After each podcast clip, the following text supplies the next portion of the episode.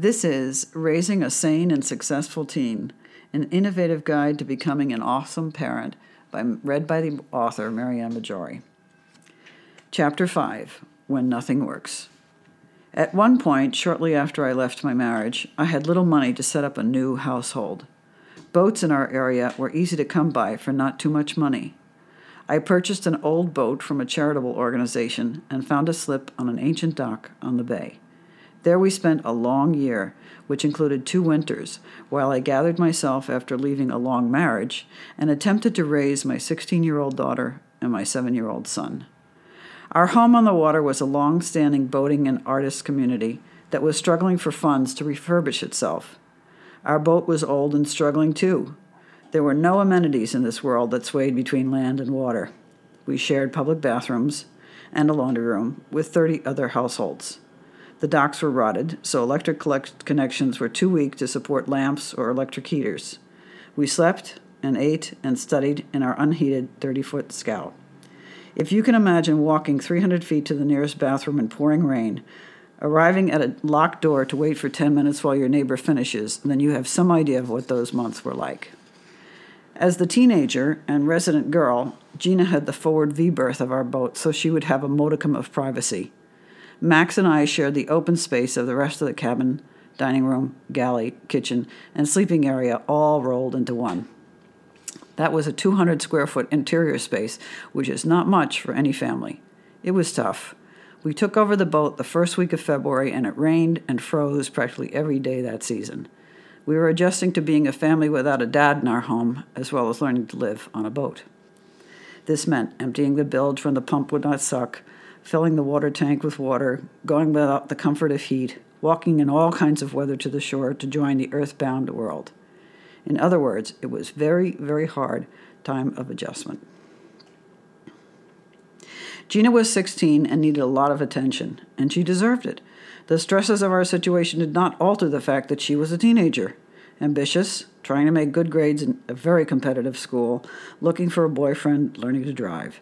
She was stressed out, and so was I. One night, all the changes and demands just ran us both into the ground. We had a fight. Gina needed space and time to herself, and all she could get was the space her body filled on her bed when she lay down. She started ranting about how stupid the boat was and how she didn't have enough room to stand up in her cramped, quote, bedroom, unquote. She felt she wasn't getting any emotional support either. As she lay in her berth, Shouting up to me, standing facing her from the galley above, I could see she was feeling just wretched. I had read the parenting books. I had taken the workshops. I was sure I could manage this interaction. I kept my cool. I used I statements. I kept a smooth and empathic tone. I repeated back to her what I thought she was saying to show her I was actively listening and digesting what she said. I asked her to make suggestions that would make things better. When that didn't work, I made my own suggestions. She could go to the library to away, get away from her situation for a bit. Or her brother and I could go to the library so she could have some privacy. I could drive her to visit a friend. Each thing I said seemed to make her angrier and angrier. It all seemed to be going nowhere. Suddenly, Gina became suspicious that I was patronizing her. You're just standing there like none of this means anything to you, she screamed, and screamed some more. I really was starting to see red at that point. The quarrel had gone on for a long time, and I was weary, hurt, insulted. I had tried to be assertive and calm and solution oriented. What I was getting was an emotional slap in the face. Suddenly, I had an image of her as a gorilla, out of control and coming at me, and me growing so furious and hitting her in the face. This means plenty to me, I said tightly. Really? she jeered. I decided to tell her the truth. Right now, I have an image of great violence against you, I told her but I am trying to control myself. Violence, she queried, revving up her anger machine for another stroke. What kind of violence? I was firmly keeping a lid on it as I said, I have this image of hitting you in the face. I looked at her. Our eyes were locked, but I still had not lost control of my voice or my assertive techniques. You mean you are so pissed off at me that you have a picture of hitting me and still you're talking to me like you're all calm and collected? Yes, I said softly, a little proud of myself. Fuck you! Gina screamed at the top of her lungs. And I laughed. It came suddenly. straight from my belly like a sneeze you don't expect. I laughed. The truth will often make you cry, but it will also often make you laugh. It took a lot of mollifying to prove to Gina that I heard her and that she was right. She deserved a mother, not a therapist. She wanted an argument and she had gotten psychobabble. I couldn't help her because I was tapped out, but she still needed help and support. So I tapped others beside myself who had the energy and the time for that support. After Gina and I had calmed down a bit, I told her what we needed were doulas, people who would help her when I couldn't. Doulas, as you probably know, are popular in many other countries and now in the U.S. too. They are support systems for new mothers and their young babies. I figured I needed help with my young teen.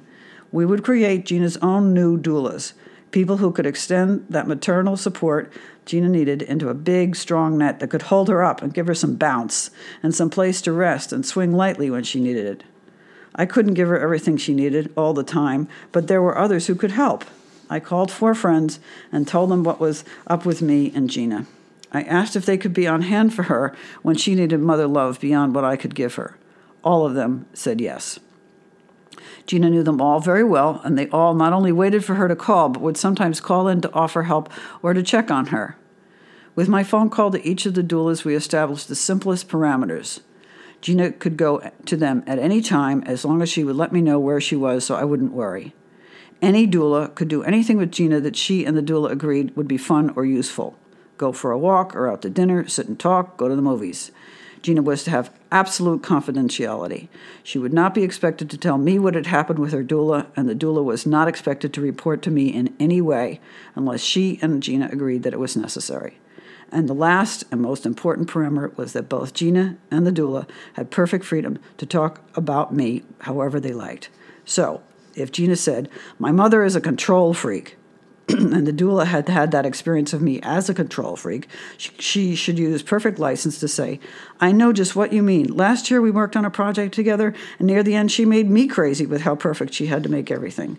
In this way, Gina could truly share her complaints, learn that her mother is not perfect, and get insights on how others deal with tough relational situations that she was just now learning to manage. The system worked really well.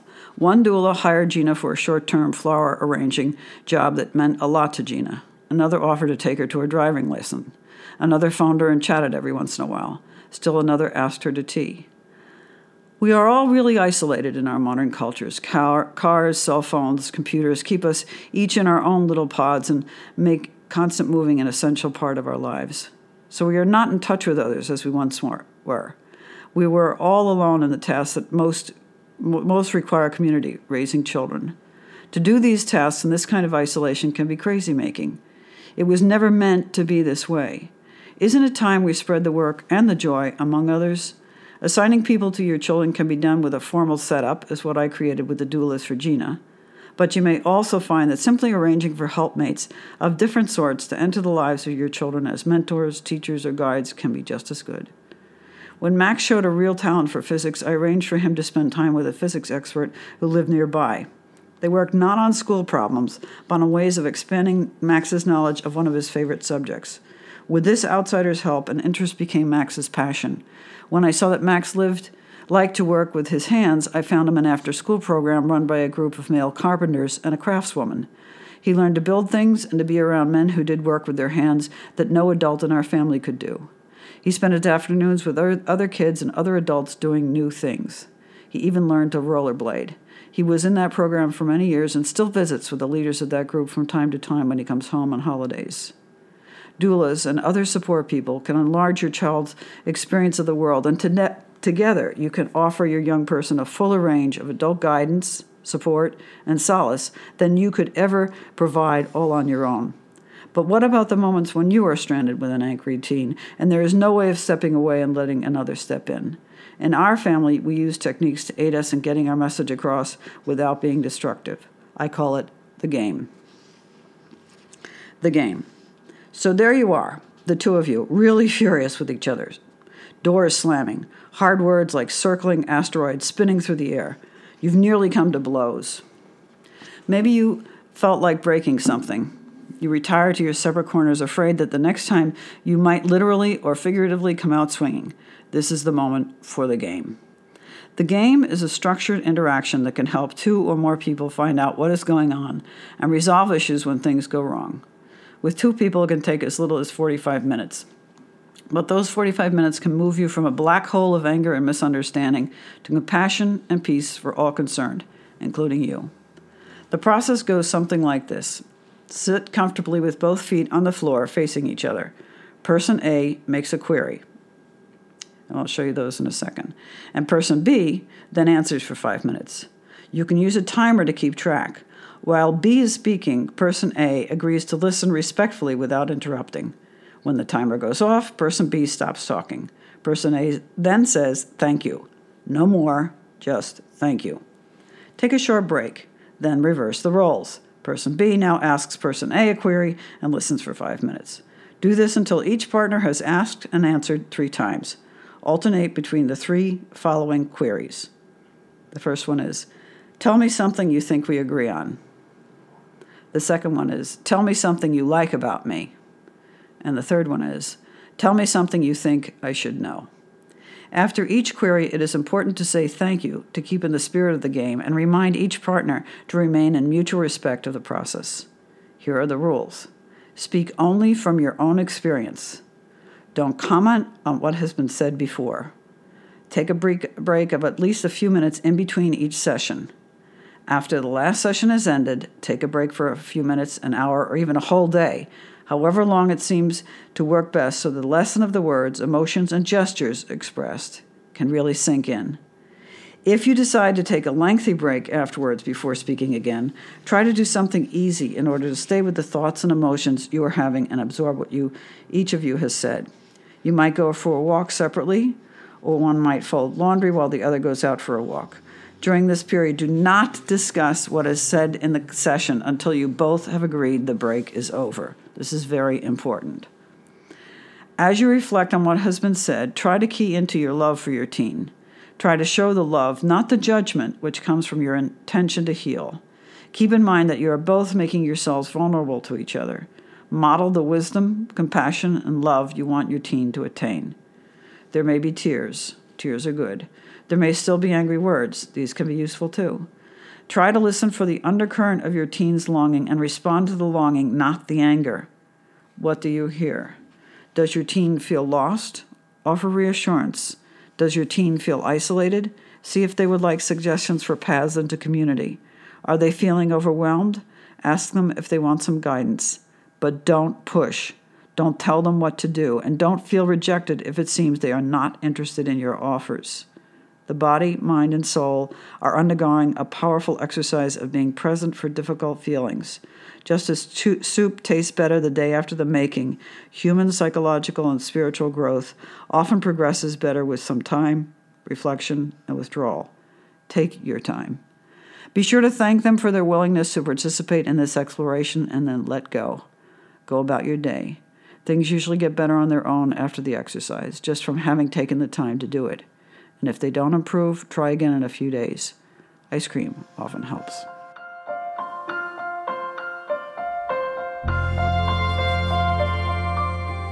Thank you for listening. If you have a struggling millennial, feel free to reach out.